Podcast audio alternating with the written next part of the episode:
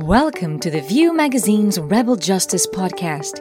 This week, we will be hearing from Tanya Bassett, a former probation practitioner and currently the press and communications liaison at NAPO, the National Association of Probation Officers. The National Probation Service is a fundamental part of the criminal justice system, assisting courts and prisons from the conviction stage of a defendant's court case all the way through their supervision unpaid work requirements in the community, support programs, rehabilitation, as well as parole assessments for those serving sentences and their reintegration back into the community. Tanya will be taking us through the challenges faced by probation services across the country and how political decisions over many years have led to the dismantling and weakening of this valuable resource available not only to those appearing before courts, but to lawyers, prison officers, court staff, and judges. How can a society continue to flourish if the needs of the vulnerable are not met? How can a criminal justice system be effective without probation's input in providing full assessments as to risk management? And how can a community benefit from offenders who would like to repay their debt to society? Welcome to Rebel Justice.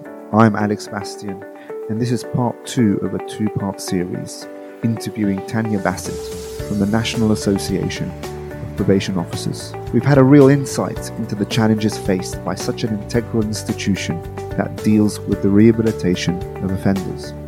The probation service has long provided an invaluable service to courts and prisons in order to assist the most vulnerable in our society.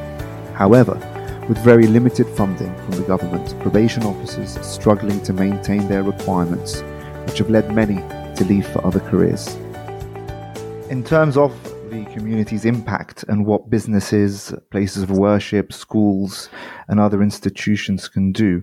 Are you finding uh, that there is still that engagement taking place, or is it becoming also more challenging to find places and businesses that will take on uh, offenders and ex offenders? Um, it's a mixed bag, really. I mean, there are some organisations that have been doing amazing work to promote employing people with lived experience. So, if we look at Timpson's, the cobblers, for example, Timpson's has been building and building on their employees with lived experience over many years now um, and starting off within the custodial setting. So, people on day release getting employment with them and then coming out of prison to be able to take up full time employment within his business and providing that training. Um, so that's just sort of one per, one organisation that's making quite a big difference. I think there are still concerns around some organisations. I think that some people see a criminal uh, conviction on somebody's record and immediately panic and don't know what to do. And I think that's one of the things that's lost in terms of probation being such a centrally government run organisation in the civil service now is that not being embedded in local communities.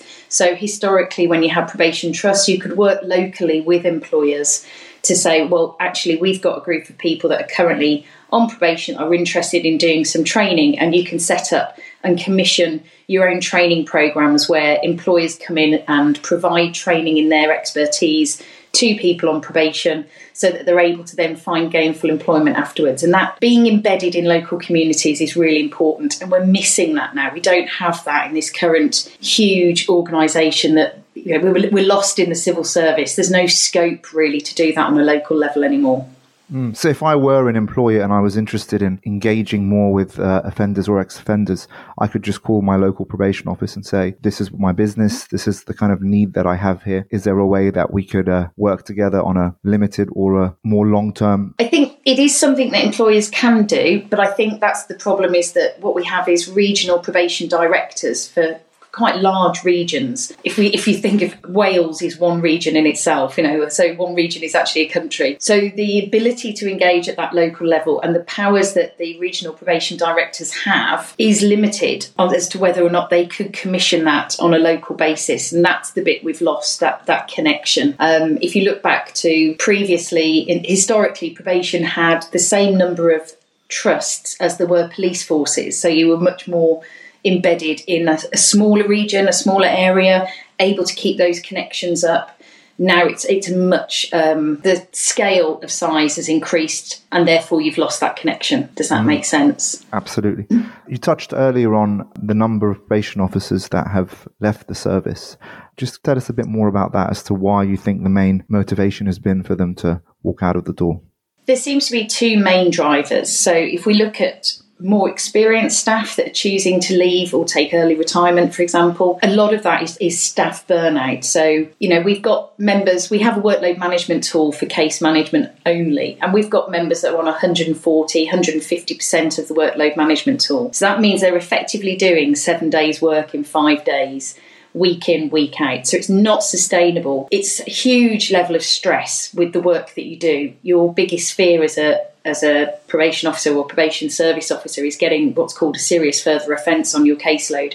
So that's somebody who's known to probation who goes on to commit a murder or a serious sexual offence. That then requires a high level of investigation and is incredibly stressful for practitioners going through that process. But if you're working at a level that you know is not manageable and is not sustainable, and you know that you're missing things from the work that you're doing because you simply don't have time to get everything done, you're carrying that burden of what if a serious further offence happens because I know I'm not working at the quality I should be because I'm holding far too many cases to do that. So that's the reason why we're seeing experienced staff leaving. But then if we look at the um, trainee probation officers and newly qualified officers coming in in the last few years, we're seeing a massive retention problem there as well. So people are getting partway through the training and realizing this isn't quite what they signed up to.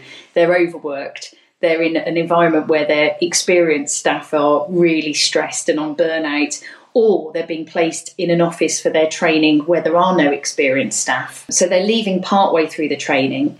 And then we new we have newly qualified officers who should have a protected caseload for the first 12 months of qualifying so they can sort of start to to learn their trade a bit more detailed. But we're seeing them leaving as well after a couple of years because they've got their training, which has been paid for by the taxpayer. They've got a qualification. They don't want to work in the working conditions they're being expected to. Um, if you've just qualified, and we had one example of the day after qualification, a female member of staff was on 150% of the workload management tool. Literally overnight, she had huge amount of cases allocated to her in London, and was already talking at that point of I can't I can't manage this, I can't cope. And I think that's a real problem in terms of the working conditions are so poor, it's really affecting the retention of new staff as well. So the government keeps talking about 1500 recruiters recruits every year and we're really boosting the staffing levels, but actually if you look at retention, we are losing staff. Attrition is at the highest rate the probation has ever experienced. So we're currently at about 9% attrition rate. We've never historically gone over 3%, really. So we've got a real issue in terms of retaining staff going forward. Uh, you touched upon serious offences, and I think in particular sexual offences. Uh, just let's focus a bit on supervision. And I suppose MAPPA is a good area and, and something to discuss, especially when it comes to sort of terrorism offences. Uh, why don't you tell the listeners a little bit more about what is required in terms of certain certain offences and certain offenders and how much pressure is put on probation to continue that role of supervision post a sentence. So, multi agency public protection panels are made up of a variety of um, largely public sector, some third sector, depending on where you are. So, people working in probation, the police, housing, children's services. So, quite a, a wide array of, of organisations sit on, on MAPPA panels to determine whether a client requires MAPPA intervention depends on their risk of harm as much as it does their, their offend, offending type as well. So you may have somebody who, for example, has committed a sexual offence, but actually they have a relatively lower risk of harm in terms of the circumstances around that offence and they may have stable housing and not have any children involved, etc. So that person could be managed at what we would call MAPPA level one, which is the probation officer dipping in and out of other agencies as and when they need to. Mm. MAPPA 3 is for slightly more complex cases where the risk of harm has increased, usually to medium or high risk of harm. So you will sit around um, with other agencies looking at potential issues around housing or if children's services are involved in that particular person's life what involvement have we got uh, child conference plans in place, etc. Do they require to are they required to sign the sex offender register? In which case, have the police got involved and have they also provided an offender manager to work with that person? And then the top level, which is MAPPA 3, is when you're looking at the most critical few, as we call them. So they're going to be high or very high risk of harm. You're talking with heads of service, so rather than practitioners from housing and children's services, you're talking to directors of housing associations and children's services to get that highest level input into managing that person's case whether it's a move on plan from a hostel, for example, or are we looking at taking those children into care? So there's that's that's the MAPPA side of things. Um, a MAPPA can be called by any agency. It can be called by the police as much as it can probation, but it tends to be those on probation where a MAPPA is called if there's a particular concern about somebody. But in terms of managing other cases, I mentioned about if someone is required to sign the sex offender register. So Probation work really closely with the police sex offender unit. That person will be allocated a police officer as well as a probation officer. We'll do joint home visits, we'll do joint supervision meetings where we check that that person is adhering to both sides of their sentence. And that's critical at the point that their sentence ends because obviously the police side of things will continue potentially indefinitely, depending on how long they have to sign the register for. But they will have police input post probation. So it's important that that handover is, is done really well and that we share intelligence about. You know, police have done a home visit without probation and they're concerned about something they've found at the house, for example. So we may then do an unannounced joint visit to see what, what's going on in the home environment that, that, that may be a risk or, or may be a factor to offending behaviour. And I suppose the way I'm thinking about it is we don't want that revolving door of uh, probation officers coming in and out because the process that you are providing is from beginning to end, isn't it? It goes through a number of years, certainly a, a number of months, and having the same person from beginning to end providing that input, having had that face to face interaction with that client is going to be, I mean, you're not going to get a better way of figuring somebody out, having an insight into, into, into an individual than you are by having that continuation from beginning to end, are you? No, absolutely. And there's some more research being published this week. Actually, um, I can't remember. It's it's come from a, a number of academics um, there's an interesting blog on Russell Webster's website. Russell does quite a lot of blogs about recent research, etc. But this looks specifically at the quality of probation supervision and desistance or reducing reoffending. Probation's historically always been an evidence based service. So, what does the evidence tell us about what works in terms of reducing reoffending? And a critical part of desistance has always been the building up of professional relationships between probation practitioner and the client as being a fundamental factor in reducing reoffending. The recent research um, that's been published has reiterated that and it's reinforced the need for that the importance of those relationships going forward and consistency is vital to build that relationship up. If you have um, a continuously, like use the term, revolving door of probation officers or probation practitioners, that becomes really problematic not only for the practitioner who's constantly trying to get on top of new cases they don't know anything about in a relatively short space of time, but also for the client who is constantly having to repeat why they ended up where they have and not getting any further down that that route of their journey because they're just having a new officer every six months and the first question is going to be i know you've said this before but tell me why you're here. And you're just that's all they're doing for the duration of their sentence. And they're not going on to what are the underlying factors that causes the offending behaviour? What can we do to help them address those factors those criminogenic needs to reduce their reoffending going forward or to develop victim empathy? I mean, it, it's always happened occasionally in probation. I mean, going back when I was still in practice, I picked up, I moved from a different office and I picked up a caseload that was very high in terms of numbers. And that caseload had had, I think I was their third probation officer in three months. And it was probably one of the most chaotic caseloads I ever managed. There was a lot of reoffending, there was a lot of recalling back to custody.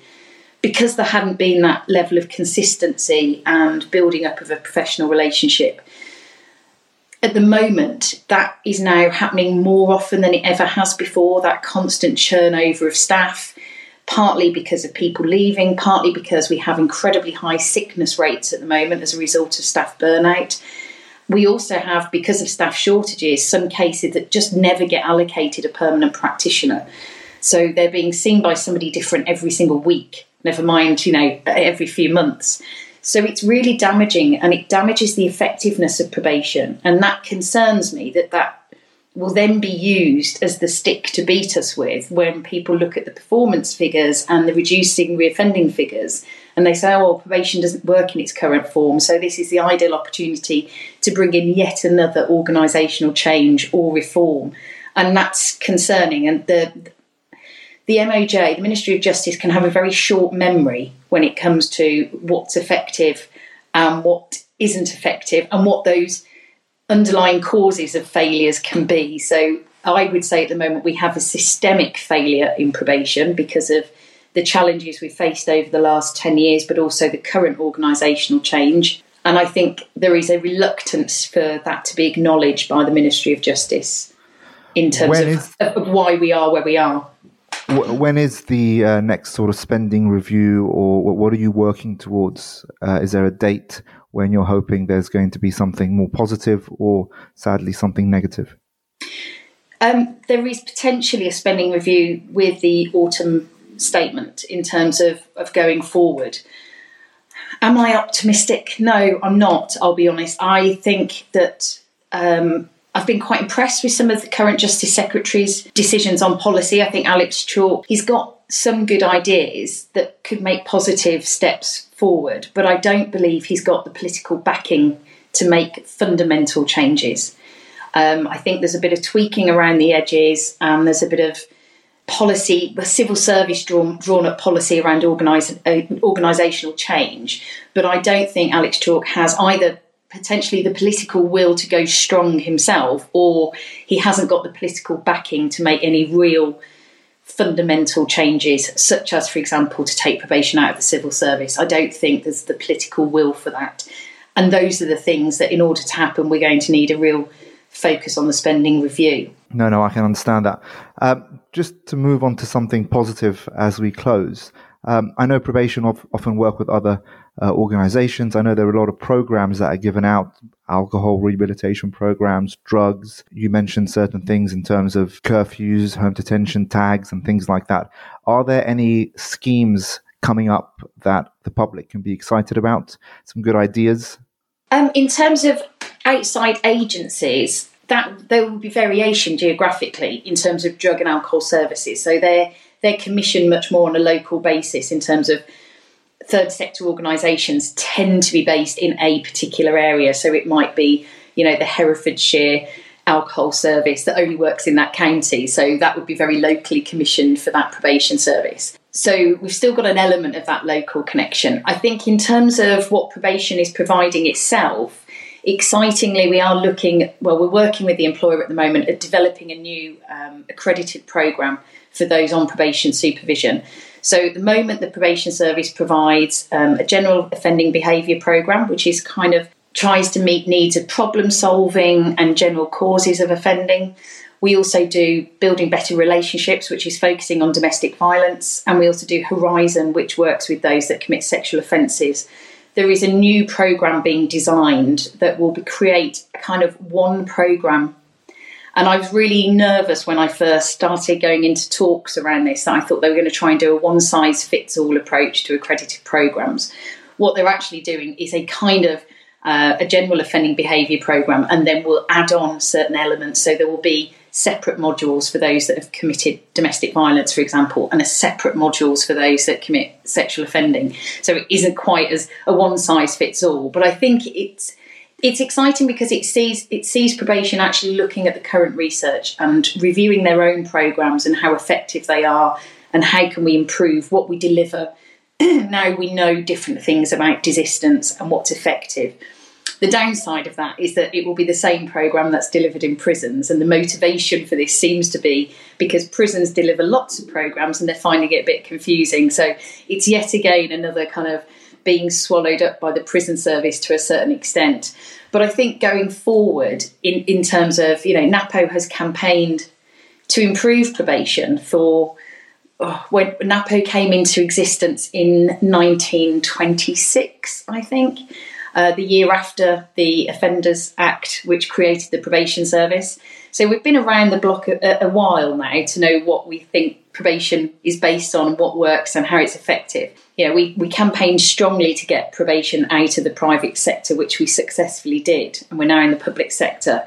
So I would say, you know, watch this space. NAPO will continue to campaign to get probation out of the civil service, released from prison, as we call it, embedded in our local communities and really focusing on those going back to basics so that we can actually focus on those pre-sentence reports reducing reoffending but also making sure we protect the public at the same time. Mm, no, that's brilliant. Well look let's end on a real high note. Just tell me a, a sort of feel good story from your previous experience your uh, maybe one individual that you came across and uh, not such a good time in their lives and then suddenly a few years later you've heard of an impact or bumped into them somewhere. Can you share a story with us? Yes. So um, I supervised a young white male um, who had come from a, not a deprived background, a, a relatively comfortable background, but had completely lost focus and gone off the rails and messed up his GCSEs and been out of work since school had got into drinking too much and ending up in fights on a Saturday night in the town centre. Got into quite a serious uh, violent altercation and, and was sentenced to a probation order, which included unpaid work and supervision. And we used some of his, he, he, he was really unmotivated to do anything. I was trying to get him into um, what we, we then used uh, Learn Direct for our employment and education side of things, but he was reluctant to do that. Unfortunately, he then was involved in an accident. He got hit by a lorry at the side of a road with a wing mirror and um, had a very serious head injury that took a long time for him to recover from. But when he was able to, fairly early on in his recovery journey, he decided to engage in uh, our education services partly to help him with his cognitive thinking, but also to give him something to do. He, you know, he wasn't in a good place to resist engagement with probation. He went on to win an award for the best learner of the year that year and successfully completed his probation period and had an had employment to go to. I then bumped into him after I'd left the service, uh, probably about five years ago, and he came up to me and said, "You probably don't remember me, I did. I did remember him, I hasten to add. But he told me that he was working full time. He'd gone on to get further qualifications and to thank me for for getting him on the straight and narrow, as I think he put it. Um, and I actually bumped into him again just a few weeks ago, and he, he again came up to me and, and gave me an update on how he's doing. His, his work's going really well. He's on a career path rather than just having a job. Um, and just again wanted to say thank you. And he said, probation turned my life around. And I don't know, I'd probably be in prison by now if I hadn't had, had that input when I had it and the support that I had to, to really straighten myself out. Wow. Um, I guess, and those sorts of stories are what keeps you going in your role uh, and keeps you fighting the good fight. Thank you so much, Tanya. That's very insightful and enlightening, and I think uh, uh, a lot for us to ponder in terms of what's going on. But no, no, we're, we're, I'm sure I speak for the public to say we're so grateful for everything that you do and your contribution to society. Right, that wraps up our. Thank you very much, Alex.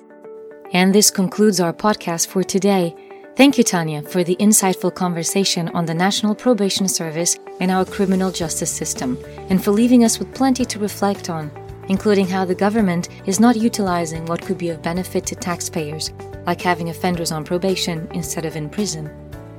Rebel Justice Podcast is produced by The View magazine, which is the only platform by and for women in the justice system, where, by amplifying their stories, we shine a light on injustice, gender inequality, and abusive systems. Check out our quarterly magazine to stay on top of all that is relevant and important in the justice system and find out how you can activate your rights and citizenship to create a meaningful, lasting change. You can subscribe to The View at theviewmag.org.uk and follow us on our social media. We are Rebel Justice on X, formerly Twitter, and The View Magazine on Instagram, LinkedIn, and Facebook. Thank you.